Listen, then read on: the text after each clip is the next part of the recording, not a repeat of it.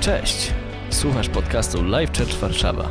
Wierzymy, że ten odcinek zainspiruje Cię do najlepszego i ekscytującego życia. Więcej informacji o naszym kościele znajdziesz na livechurchwarsaw.pl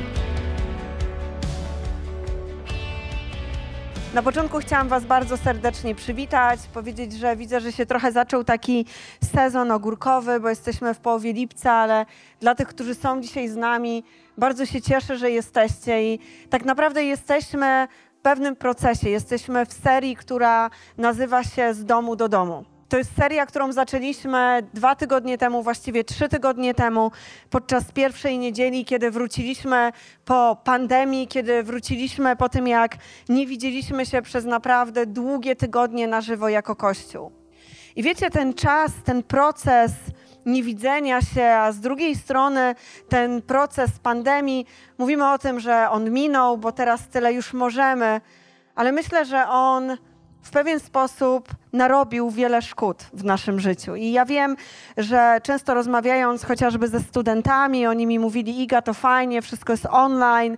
Wielu z Was pewnie pracowało online w domu, więc były też pewnie bardzo pozytywne rzeczy.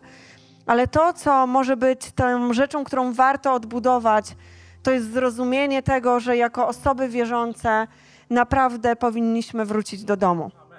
I wiecie, kiedy zaczynaliśmy tą serię kazań, zaczynaliśmy ją z takiego myślenia o fizycznym miejscu. Myśleliśmy o Polnej 7a. Mówiliśmy o tym jako zespół, jako team osób, że chcemy mówić do naszego kościoła, chcemy modlić się razem o to, żebyśmy razem mogli wrócić do domu, żebyśmy mogli razem tutaj być i radośnie, e, w wielkiej ekscytacji po prostu zacząć spędzać ze sobą czas.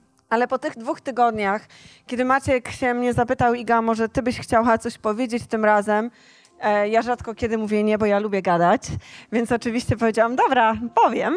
Pomyślałam sobie, kiedy się modliłam i przygotowałam się do tego, że co mam do powiedzenia i wierzę, że coś, co Bóg pokazał mi w swoim słowie, że jest coś więcej, że niektórzy z nas mimo tego, że wróciliśmy tutaj, albo niektórzy z nas może słuchają naszego podcastu, albo wracają do nagrań na YouTubie, albo czekają do przyszłych nagrań, które będziemy robili jako Kościół, muszą po prostu w pewien sposób wrócić do domu, wrócić w pewnych aspektach do domu.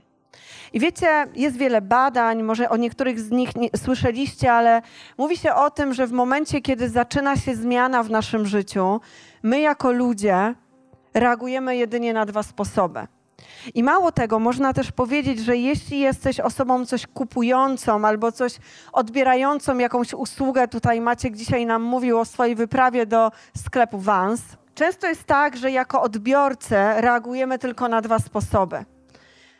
Reagujemy albo w sposób emocjonalny, albo w sposób logiczny. I wiecie, nie jest to do końca związane z tym, że jeśli reagujesz w sposób emocjonalny, to jesteś rozklekotany, płaczesz, krzycze, krzyczysz i nie wiem, co jeszcze robisz i biegasz, a jak jesteś logiczny, to zapisujesz każdą swoją myśl. Ale za każdym razem, kiedy przychodzisz przez jakiś proces, przechodzisz przez jakąś zmianę w swoim życiu, zupełnie nieświadomie będziesz reprezentował jedną z tych postaw. I wierzę, że tak było w momencie, kiedy zaczęła się pandemia. Wierzę w to, że tak było, kiedy każdy z nas jakoś radził sobie w tej sytuacji na swój sposób. I wierzę, że tak jest też teraz, kiedy wracamy do domu. Niektórzy z nas wrócili do domu, do kościoła bardzo emocjonalnie, nie mogliśmy się doczekać, skakaliśmy, e, byliśmy rozradowani. Ja przez. No, dzisiaj też, ale odkąd wróciliśmy i mogliśmy razem uwielbiać Boga na żywo, to po prostu wiecie, make-upu chyba nie ma na twarzy, po prostu ze wzruszenia. A niektórzy z nas wracają tak totalnie bardziej logicznie. Ale wiecie, to nie o to chodzi, czy ty wracasz emocjonalnie, czy ty wracasz logicznie. Ważne jest, w jaki sposób wracasz. Czy wracasz patrząc do góry, czy patrzysz w dół? Czy patrzysz w niebo, czy patrzysz na ziemię? Dlatego, że wiecie, wierzę w to i dzisiaj, uwaga, chcę przynieść nadzieję, chcę przynieść miłość, chcę przynieść wiarę, ale zaczynam tym, tą myślą tylko dlatego, że wierzę w to, że w niektórych sytuacjach w naszym życiu wiele rzeczy poukładało się może nie tak, jak myśleliśmy, może musimy wrócić do pewnych sytuacji, a może uwaga, musimy uwierzyć na nowo, że coś, co wcześniej wierzyliśmy, że Bóg dla ciebie przygotował, nadal ma dla ciebie przygotowane. Wiecie, żadna sytuacja, żadna pandemia, żadna trudna sytuacja, w której może znajdujesz się albo znajdowaliśmy się wszyscy, nie jest czymś, co jest w stanie zaprzestać Bożego planu dla Twojego życia. Ja naprawdę wierzę, że tak jak tutaj siedzimy, ci, co możemy tutaj dzisiaj być, i ci, co pojechali na wakacje, i ci, co nas odwiedzają, i ci, co nie mogli dzisiaj wpaść, to chcę Wam, kochani, powiedzieć, że Bóg dla każdego z nas ma naprawdę dobry plan. I wiecie, ja wiem, jak to jest czasami. Przychodzisz do kościoła i słyszysz, Bóg ma dla ciebie dobry plan, i myślisz sobie, wow, fajna rzecz, fajnie, że tak gadają, ale czy tak naprawdę ma dla mnie dobry plan? Kiedy dzieją się trudne rzeczy, czy naprawdę Bóg ma dla, dla mnie dobry plan? Ale chcę Ci przypomnieć, że to nie jest tylko slogan. Dlatego, że Biblia nie mówi tylko o jednym planie dla Twojego życia. Biblia mówi o kilku różnych planach. Biblia mówi o planie powszechnym, takim, który się po prostu wydarzy, bo Bóg zaplanował niektóre rzeczy. Biblia mówi o planie moralnym i Biblia mówi również o planie osobistym dla Twojego życia. I dzisiaj, kochani, chciałabym, żebyśmy skupili się na tym planie osobistym bo wierzę w to, że po prostu musimy wrócić do pewnych elementów w naszym życiu, w naszym myśleniu, w naszych emocjach, w naszej logice, żeby przypomnieć sobie na nowo, że Bóg ma dla ciebie osobiście plan. Niezależnie od tego, czy dzisiaj siedzisz i jesteś mega zadowolony z sytuacji, w której znajdujesz się w swoim życiu, bardzo z tego powodu się cieszę, czy jesteś w miejscu, w którym jest ci trudniej. Bo wiecie, Kościół nie jest tylko dla osób, który, którym jest trudniej. Wierzę, że Bóg jest tak naprawdę dla każdego. Bóg jest dla tych, którzy się radują i Bóg jest dla tych, którzy są w potrzebie. Bóg tak naprawdę jest dla każdego z nas. Wiecie, jest e, taki fragment w liście do Efezjan i chciałabym, żebyśmy go sobie razem przeczytali, który napisał apostoł Paweł. Ja często o tym mówię, że apostoł Paweł to jest taki mój Wiecie, jak pójdę do nieba, tak sobie to wyobrażam, to jak już tam pójdę, to pierwsze co zrobię, to powiem, że się chcę z Pawłem zobaczyć, bo to jest po prostu mój idol. Ja uwielbiam kolesia. On był przedsiębiorcą, był biznesmenem, był w ogóle, był w ogóle osobą wierzącą, która głosiła Ewangelię, po prostu był super kolesiem, ale był takim człowiekiem, moim zdaniem przynajmniej, staram się trochę o nim czytać, nie to, że sobie w Wikipedii Wikipedii przeczytałam, ale staram się też e, czytać, jeśli chodzi o różne tam kwestie historyczne. I wiecie, mam wrażenie, że to był człowiek, który potrafił się również odnaleźć w każdej sytuacji, mając świadomość tego, że nie musi patrzeć w dół, ale cały czas może patrzeć w niebo. I myślę, że to był człowiek, który miał totalne zrozumienie, kim jest Jezus. Miał totalne zrozumienie takiej personalnej relacji z Nim, ale miał również zrozumienie tego, że każdy z nas ma przygotowany przez Boga osobisty plan dla swojego życia. I że to jest dobry plan. To nie jest jak granie w totolotka, że jak źle zakreślisz, to albo ci się uda, albo ci się nie uda. Nie. To jest po prostu dobry plan. Ale wiecie, żeby dobry plan się udał, to jest to coś, co Bóg dla ciebie przygotował, ale ty nie możesz stać tylko z zamkniętymi rękoma i myśleć sobie, ja sobie teraz poczekam, albo sobie pójdę trochę w prawo, potem sobie pójdę w lewo i poczekam, jak ten wielki, niesamowity, osobisty plan dla mojego życia się spełni. To tak nie działa. Chodzi tutaj o relacje, chodzi tutaj o współpracę, chodzi tutaj o wiarę, chodzi tutaj o zrozumienie tego, że to Ty jesteś częścią tego planu i to, co Bóg przygotował dla Ciebie, musi grać również z Twoją postawą. Tak jak wspomniałam wcześniej, z postawą patrzenia w górę, a nie w dół. I słuchajcie, ten werset z listu do Efezjan, on się powinien wyświetlić. On jest troszeczkę, znaczy nie jest aż taki długi, nie martwcie się. E, I w czwartym rozdziale napisane jest coś takiego. Jako więzień Pana zachęcam Was, abyście żyli w zgodzie z Waszym powołaniem nie mogłabym tu już skończyć. Dlatego, że Paweł ma świadomość tego, że każdy z nas jest powołany do osobistego planu. Bądźcie pokorni, łagodni i cierpliwi, z miłością znoście nawzajem swoje słabości, z oddaniem dbajcie o duchową jedność, zachowując między sobą pokój. Tworzymy jedno wspólne ciało.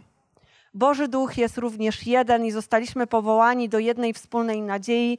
Jest tylko jeden Pan, jedna wiara, jeden chrzest i jeden wspólny Ojciec nas wszystkich, który panuje nad wszystkimi, działa przez wszystkich i mieszka w nas wszystkich. Wiecie, to jest jeden z moich ulubionych wersetów. I chciałabym tak delikatnie, wiecie, wrócić do historii Nehemiasza, o której przez ostatnie dwa tygodnie mówiliśmy. Ja nie będę teraz wyświetlała wersetów związanych z tą historią, bo może byłeś z nami do tej pory, a jak nie, to ją po prostu przypomnę, ale jesteśmy w serii z domu do domu, ale jednocześnie jesteśmy w serii, w której opowiadamy historię Nehemiasza. Nehemiasz, słuchajcie, był człowiekiem, który postanowił odbudować mury Jerozolimy. Postanowił naprawić coś, co było zepsute. Miał na to konkretny plan i o tym planie dzisiaj troszeczkę Wam chciałabym poopowiadać, ale chciałabym też, żebyśmy zrozumieli to, że ten plan był bardzo prosty. Że ten plan polegał na tym, Maciek mówił o tym w tamtym tygodniu i dwa tygodnie temu, że Nehemiasz powiedział do tego ludu, który tam mieszkał, że po prostu, hej kochani, wyjdźcie, spójrzcie przed siebie i zacznijcie reperować to, jest to, co jest przed waszymi oczyma. Jak zajmiesz się swoimi sprawami, jak zajmiesz się tym, co jest przed tobą, każdy z nas, kawałek po kawałku, cegła po cegle, jest w stanie odbudować ten mur. I wiecie, jeden fakt. Ten plan Nehemiasza, bo plan był piękny, był totalnie prosty. Słuchajcie, wygląda na to, jakby koleś po prostu za długo nie myślał nad tym planem. Choć oczywiście myślał i zaraz powiem wam, właściwie to jest kwintesencja tego, co chcę wam dzisiaj powiedzieć. Chcę wam pokazać, co zrobił Nehemiasz, w jaki sposób on miał świadomość tego, że ten plan jest dobry na odbudowanie tych murów, że wiedział, co ma zrobić, ale nie wiem, czy wiecie, ile dni zajęła realizacja tego planu. Wiecie, były zniszczenia, był mur do odbudowania i cały plan, który wymyślił Nehemiasz ze wszystkimi osobami, które były zaangażowane, został zrealizowany tylko w 52 dni. Wiecie, dla mnie to jest wow, 52 dni. Niektórzy myślą, o długo. Ale tak naprawdę 52 dni dokonał wielkiej rzeczy i przez te 52 dni przechodził przez różne momenty w swoim życiu. Dlatego, że były momenty, kiedy ludzie totalnie rozumieli to, co on robi, ale były momenty, kiedy totalnie nie rozumieli. Wierzę w to, że były momenty, kiedy te osoby zaangażowane w odbudowę mury, muru miały świadomość tego, że Bóg ma w tej całej całości, w tym, co jest robione, osobisty plan dla ich życia, ale były momenty, kiedy przestawali rozumieć. I wiecie, te burze emocji, te burze logiki, te burze różnych zachowań działy się jedynie przez 52 dni. Wiecie, myślę sobie, że to, co zrobił Nehemiasz, on powiedział jedną rzecz. Powiedział: Otwórzcie swoje okna i zobaczcie, co jest przed tobą. Zobaczcie, co jest przed wami i zacznijcie to reperować. Zacznijcie o to dbać. Zacznijcie dochodzić do miejsca, w którym jeszcze nie jesteśmy. I wiecie, ta dla nas, kiedy może to czytamy, trochę jakby metafora, bo nie zawsze jesteś w stanie otworzyć okno w swoim mieszkaniu albo w swoim domu i zacząć odbudowywać to, co tam się dzieje. Ale to, co jesteś w stanie zrobić, i to jest coś, co ja głęboko wierzę, że każdy z nas jest w stanie otworzyć swoje oczy i zastanowić się nad tym, co musimy odbudować.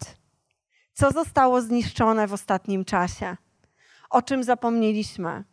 W jakich miejscach zaczęliśmy czuć, że nasza wiara jest dużo mniejsza? W jakich miejscach zaczęliśmy myśleć, że bardziej musimy swoimi siłami niż Bożą obietnicą? W jakich miejscach może jesteśmy, gdzie myślimy, że my jesteśmy w stanie więcej niż Jezus, który przygotował niesamowite rzeczy dla nas? I wiecie, kiedy zaczynamy widzieć te rzeczy, kiedy zaczynasz widzieć rzeczy, które są do zmiany w swoim życiu i nie wiem, co to może być dla ciebie, ale kiedy zaczynasz widzieć te rzeczy, to nagle zaczyna się zmieniać cała perspektywa. I wiecie, czasami to jest tak, że to są duże rzeczy, czasami to są małe rzeczy. Nie wiem, czy mieliście takie rozmowy z kimś po tym całym czasie pandemii, ale ja sama zastanawiałam się nad tym, co powinno się zmienić w moim życiu. Co powinnam zacząć robić inaczej, co powinnam zacząć oddawać Bogu, co w miejscu lęku albo strachu, albo tej logiki, albo emocji, w których się znajdowałam, nie było tak naprawdę oddawane Bogu, ale gdzieś tam się działo we mnie i kiełkowało. Wiecie, jest wiele rzeczy, nad którymi chcę pracować. Jest wiele rzeczy, nad którymi chcę otwierać oczy, ale jedną z tych rzeczy jest chociażby mój charakter. Wiecie, jest mnóstwo rzeczy, które mi przeszkadza i możecie sobie powiedzieć, wow, to niemożliwe, Iga. No, możecie się zszokować. Ale tak, tak jest. Żartuję oczywiście. Nie wiem, mój mąż się najbardziej zaśmiał. Nie wiem, co, słuchajcie, to jest u ciebie. Może to jest jakaś konkretna sytuacja, może to jest wiecie, jak się na przykład w kościele mówi o relacjach, to w ogóle zawsze jest o wow, uwielbiamy jak mówicie o relacjach, więc a może to jest jakaś relacja? A może to jest miejsce twojej pracy zawodowej, może to jest miejsce twojego samopoczucia, może przechodzisz przez jakąś dużą stratę w swoim życiu, może coś wydawało ci się, że już dochodzisz do miejsca mety, a zostało ci odebrane. Nie wiem, co to jest, ale chciałabym, kochani, żebyście w taki normalny, prosty sposób otworzyli swoje oczy i zastanowili się nad tym, co to jest, co sprawia, że może w jakimś aspekcie nie jesteś w stanie do końca wrócić do domu. Co to jest i w jakim aspekcie jesteś w miejscu, w którym może nie jesteś do końca zaufać, nie jesteś w stanie zaufać Bogu. I myślę sobie, że każdy z nas coś takiego ma w sobie i nie chcę tutaj wyliczać, ale myślę sobie też, tak jak wspomniałam, że wystarczy po prostu czasami otworzyć oczy i zastanowić się nad tym, co tak naprawdę ja posiadam w swoich rękach i jakiej kontroli nie jestem w stanie w tym momencie oddać Bogu. Nad jaką kwestią swojego życia. I może, może bardziej do tej pory patrzyliście na tą drabinę niż na mnie i się zastanawialiście, po co ta drabina tutaj stoi? Powiem wam tak, podczas tego uwielbienia sobie myślałam, wejdę na tą drabinę. A potem sobie pomyślałam, nie wejdę na tą drabinę, bo nie chcę się ośmieszyć. Ale na szczęście ta drabina nie stoi tutaj bez powodu. I już wam wytłumaczę czemu. Widzicie, w momencie, kiedy Nehemiasz miał ten swój wielki plan odbudowy muru. E, I tak jak wspomniałam, nawiązując wcześniej do listu listu do Efezjan, gdzie jest mowa o tym osobistym planie, który Bóg ma dla nas. Wiecie, my mówimy tutaj kazania, które mają 25 minut, więc ja sorry, no wiem, żebyście chcieli posiedzieć tu ze mną z 6 godzin, nie mam za bardzo dzisiaj czasu, więc staram wam się pokazać i połączyć te dwie myśli. Ale w tym liście do Efezjan jest napisane, że Bóg ma dla ciebie osobisty plan, ale Bóg ma też dla ciebie plan w grupie, w kościele. Tam jest napisane, że Bóg ma dla ciebie osobisty plan, ale jako Kościół, jako jedna społeczność jesteśmy powołani do konkretnych rzeczy.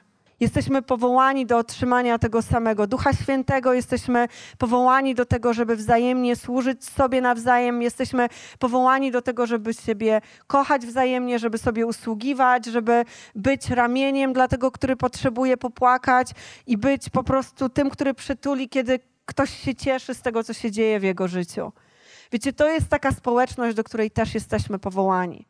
I wiecie, kiedy czytam sobie ten list do Efezjan, który oczywiście przeczytaliśmy razem, wracając do drabiny, przypomina mi się moment, kiedy Nehemiasz stoi na tej drabinie i przychodzą do niego ludzie i mówią mu: Słuchaj, tego muru się nie da odbudować. To ci nie idzie. Po prostu zejdź z tej drabiny i zajmij się czymś innym, bo ten plan nie zostanie zrealizowany. Po prostu nie dasz rady. A wiecie, on im odpowiedział, że dopóki jestem na tej drabinie, rzeczy będą się działy. Dopóki jestem na tej drabinie, praca będzie trwała. Ja nie mogę z tego zejść, dlatego że ja nie mogę się cofnąć.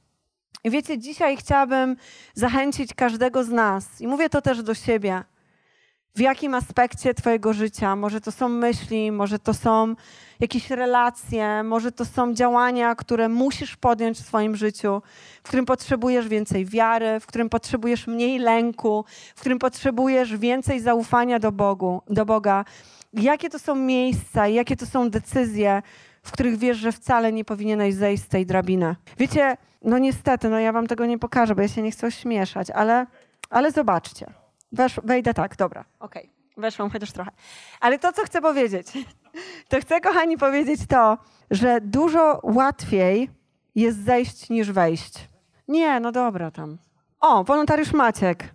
Maciek wam pokaże, jak się łatwo wchodzi, jak się łatwo schodzi. A, no właśnie, bo to druga strona. O matko. Ej, powiem wam, że nie wiem, czy przez Maćka, nie wiem, czy przez Maćka to jest dobry przykład teraz. No dobra, no ale generalnie o to tu chodzi. No możesz zejść. Ale to chodziło o to, żebyś pokazał, że łatwiej zejść niż wejść. No? Weź, zabierz, tak. No, mam nadzieję, że zrozumieliście ten przykład. I słuchajcie, taka jedna rzecz, którą chciałam wam powiedzieć jeszcze, to to, że niezależnie od tego, w jakim jesteś miejscu I niezależnie od tego, w jakim procesie teraz jesteś i w jakim miejscu, może musisz sobie na nowo przypomnieć, że Bóg ma dla ciebie osobisty plan. Że ma dla ciebie plan, który jest powiązany z tym, że jesteś w stanie i powinieneś brać odpowiedzialność w relacji z Bogiem, w relacji z Jezusem za swoje życie. To chcę Ci przypomnieć jedną rzecz, że zrozumienie tego, że Bóg ma dla Ciebie osobisty plan, nie zależy od Twojego wieku. Dlatego, że dojrzałość i zrozumienie tego, i trochę bym powiedziała, że czym szybciej, tym lepiej, to jest kwestia decyzji i kwestia wyboru. Z każdym niepowodzeniem, z każdą trudną sytuacją coś musisz zrobić. Każdy z nas musi coś zrobić. I myślę, że ten idealny przykład Nehemiasza, który mimo trudu, wiecie, ja mówię wam dzisiaj, że zrealizowanie jego planu trwało 52 dni. On nie wiedział, ile to będzie trwało. On po prostu realizował ten plan. On wiedział, że Bóg ma dla niego osobisty plan i wiedział, że ma plan dla ludzi w mieście, do którego poszedł. I tak samo jest z Tobą. Bóg będzie miał osobisty plan dla Ciebie, Bóg będzie miał plan dla Twojej rodziny, Bóg będzie miał plan dla kościoła, w którym jesteś, dla społeczności, w której jesteś.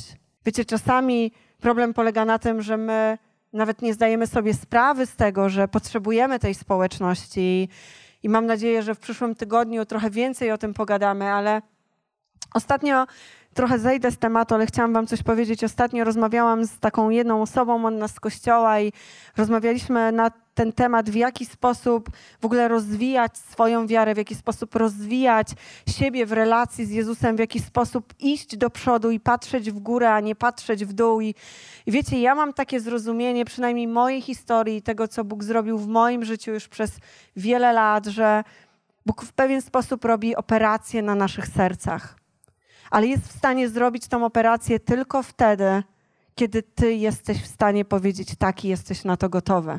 Wiecie, ja mam wrażenie, że w moim życiu Bóg najpierw zrobił operację w moim życiu, która polegała na tym, że zaczęłam mu ufać i zaczęłam rozumieć, kim jest prawdziwy ojciec. A potem zrobił operację na moim sercu, gdzie zrozumiałam, że Kościół to jest miejsce, do którego jestem powołana, miejsce, w którym mogę się odnaleźć, niezależnie od tego, czy czasami brakuje logicznych rozwiązań, czy czasem jest zbyt mało emocji, to znowu jest decyzja, dlatego że dojrzałość jest wynikiem mojej decyzji.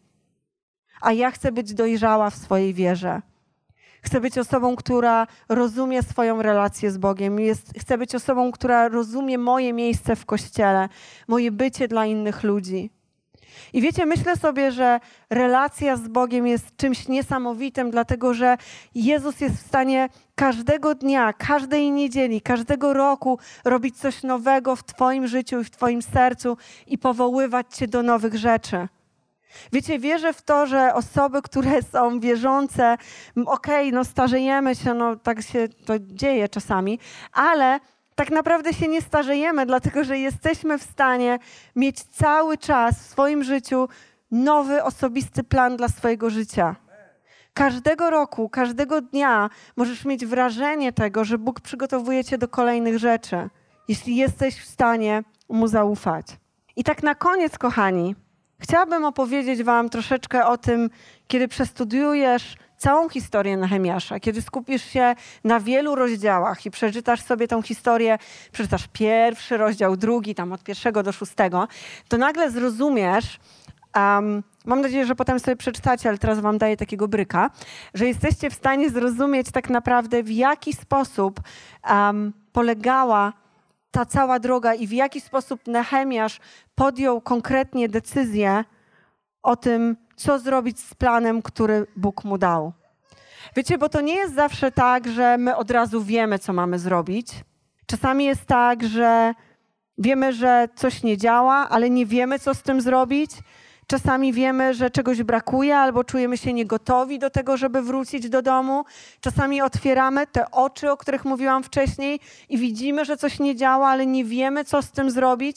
Natomiast ten sukces Nehemiasza, ten fakt tego, że on był w stanie odbudować ten mur, że był w stanie zaangażować tych ludzi, że był w stanie powiedzieć nie osobom, które się z niego śmiały, nie polegały na jego sile, ale polegało to wszystko na tym, co on był w stanie zrobić z Bogiem. I wiecie, pierwsza rzecz, którą zrobił, no to was bardzo zaskoczę, bo jesteśmy w kościele, to się modlił. Po prostu się modlił.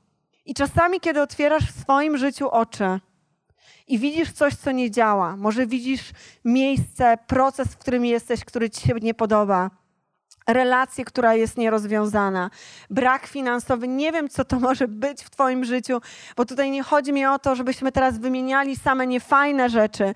Może to są też dobre rzeczy, może to są rzeczy, do których Bóg Cię powołuje, a Ty czujesz się za mały, czujesz, że nie jesteś jeszcze gotowa, nie jesteś jeszcze gotowy. To, co tak naprawdę każdemu z nas jest na samym początku potrzebne, to jest po prostu potrzebna modlitwa. Po prostu modlitwa.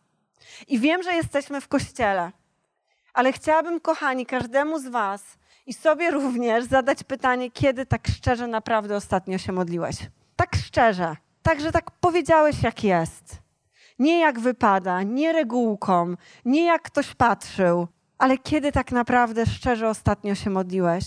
Kiedy powiedziałeś Bogu o rzeczach, które gdzieś leżą w Twoim sercu, na które może nie czujesz się gotowy albo którymi czujesz się obciążony.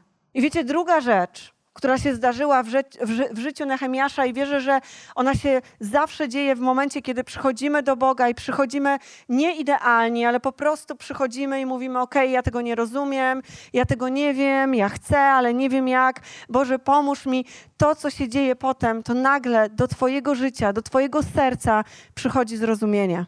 Wiecie, to jest druga rzecz, która się często dzieje. Zrozumienie sytuacji. I uwaga, zrozumienie sytuacji nie oznacza rozwiązania sytuacji, ale często zrozumienie sytuacji oznacza mądrość, którą dostajesz od Boga.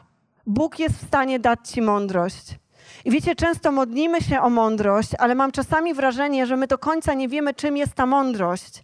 Mądrość jest między innymi zrozumieniem sytuacji, w której się znajdujesz bycie strategiem, zrozumienia punktu A i punktu B, zrozumienia procesu, w którym jesteś. Wiecie, bycie w procesie jest o tyle trudne, że jak już jesteś w jakimś punkcie, to wiesz, co było, ale nie wiesz tego, co będzie. Logiczne. I pomyślcie sobie, tak samo było z Nehemiaszem. 52 dni. Każdego kolejnego dnia to był kolejny dzień, kiedy on był w stanie powiedzieć o tym, co się wydarzyło, ale nie był w stanie jeszcze powiedzieć tego, co się wydarzy. I o to tutaj chodzi że modlitwa i przyniesienie siebie do Boga w tej konkretnej sytuacji nie tylko przyniesie ci po prostu uwolnienie, ale przyniesie ci również zrozumienie sytuacji, w której jesteś.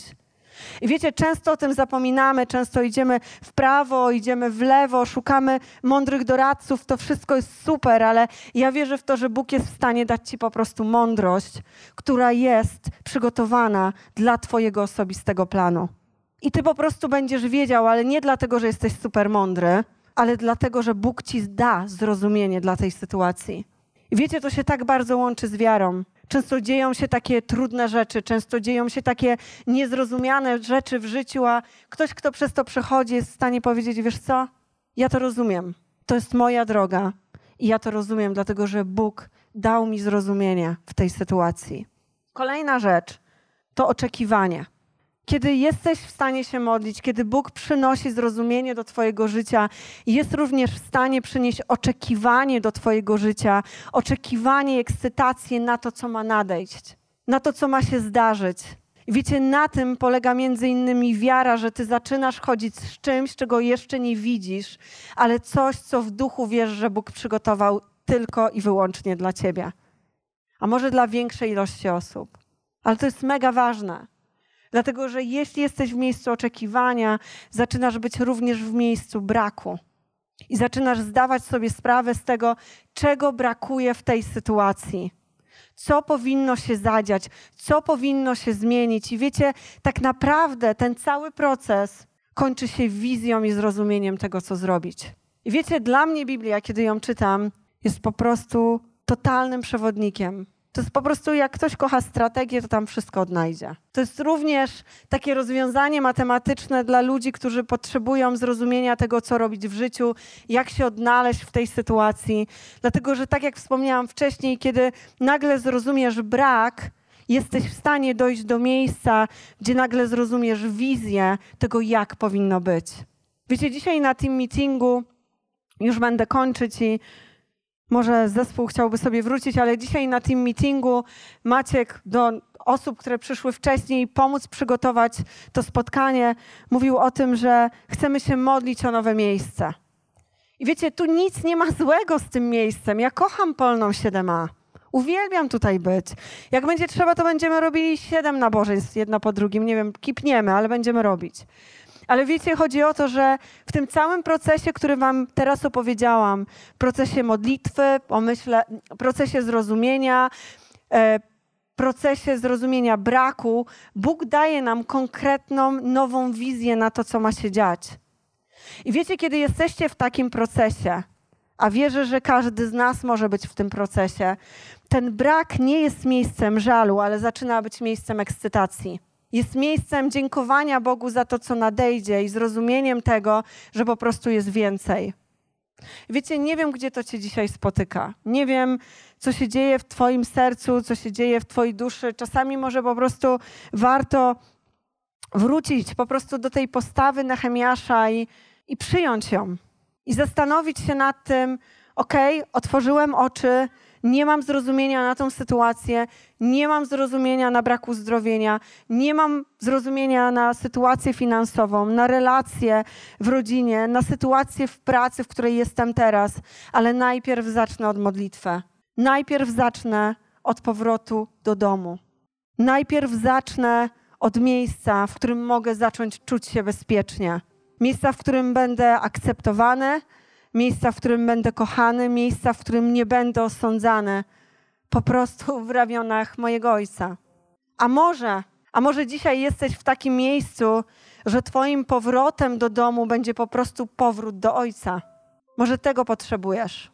Może po prostu potrzebujesz powiedzieć: Hej, tato, wróciłem. Albo przychodzę pierwszy raz, bo chcę, chcę po prostu być z Tobą, chcę zrozumieć, chcę przyjąć plan, najlepszy plan, który masz dla mnie przygotowany. Wiecie, Nehemiasz nie był jedyną osobą w Biblii, która tak pięknie zrealizowała plan dany mu przez Boga. Ale jego postawa jest dla mnie przykładem czegoś niesamowitego, dlatego że jego postawa jest dla mnie przykładem zaufania i umiejętności powiedzenia nie wtedy, kiedy to nie musi być powiedziane. I wiecie, powiedzenie nie jest często najtrudniejsze bo na wiele rzeczy w naszym życiu po prostu zgadzamy się totalnie niepotrzebnie, zapominając o tym, że Bóg dla każdego z nas ma po prostu osobisty plan. I ta modlitwa, to zrozumienie, ten brak, który zaczniemy odczuwać, zacznie budować w nas nową wizję. Kochani, chciałabym, żebyśmy wstali, jeśli czujecie się oczywiście komfortowo, i chciałabym, żebyśmy razem zaśpiewali piosenkę, w której oczywiście nasz zespół nas poprowadzi, a na sam koniec chciałabym, żebyśmy się po prostu później razem pomodlili. Mamy nadzieję, że ten odcinek Cię zainspirował. Kolejne odcinki ukazują się co tydzień. Pamiętaj, że możesz odwiedzić nas w każdą niedzielę, a więcej informacji o naszym kościele znajdziesz na livechurchwarsaw.pl.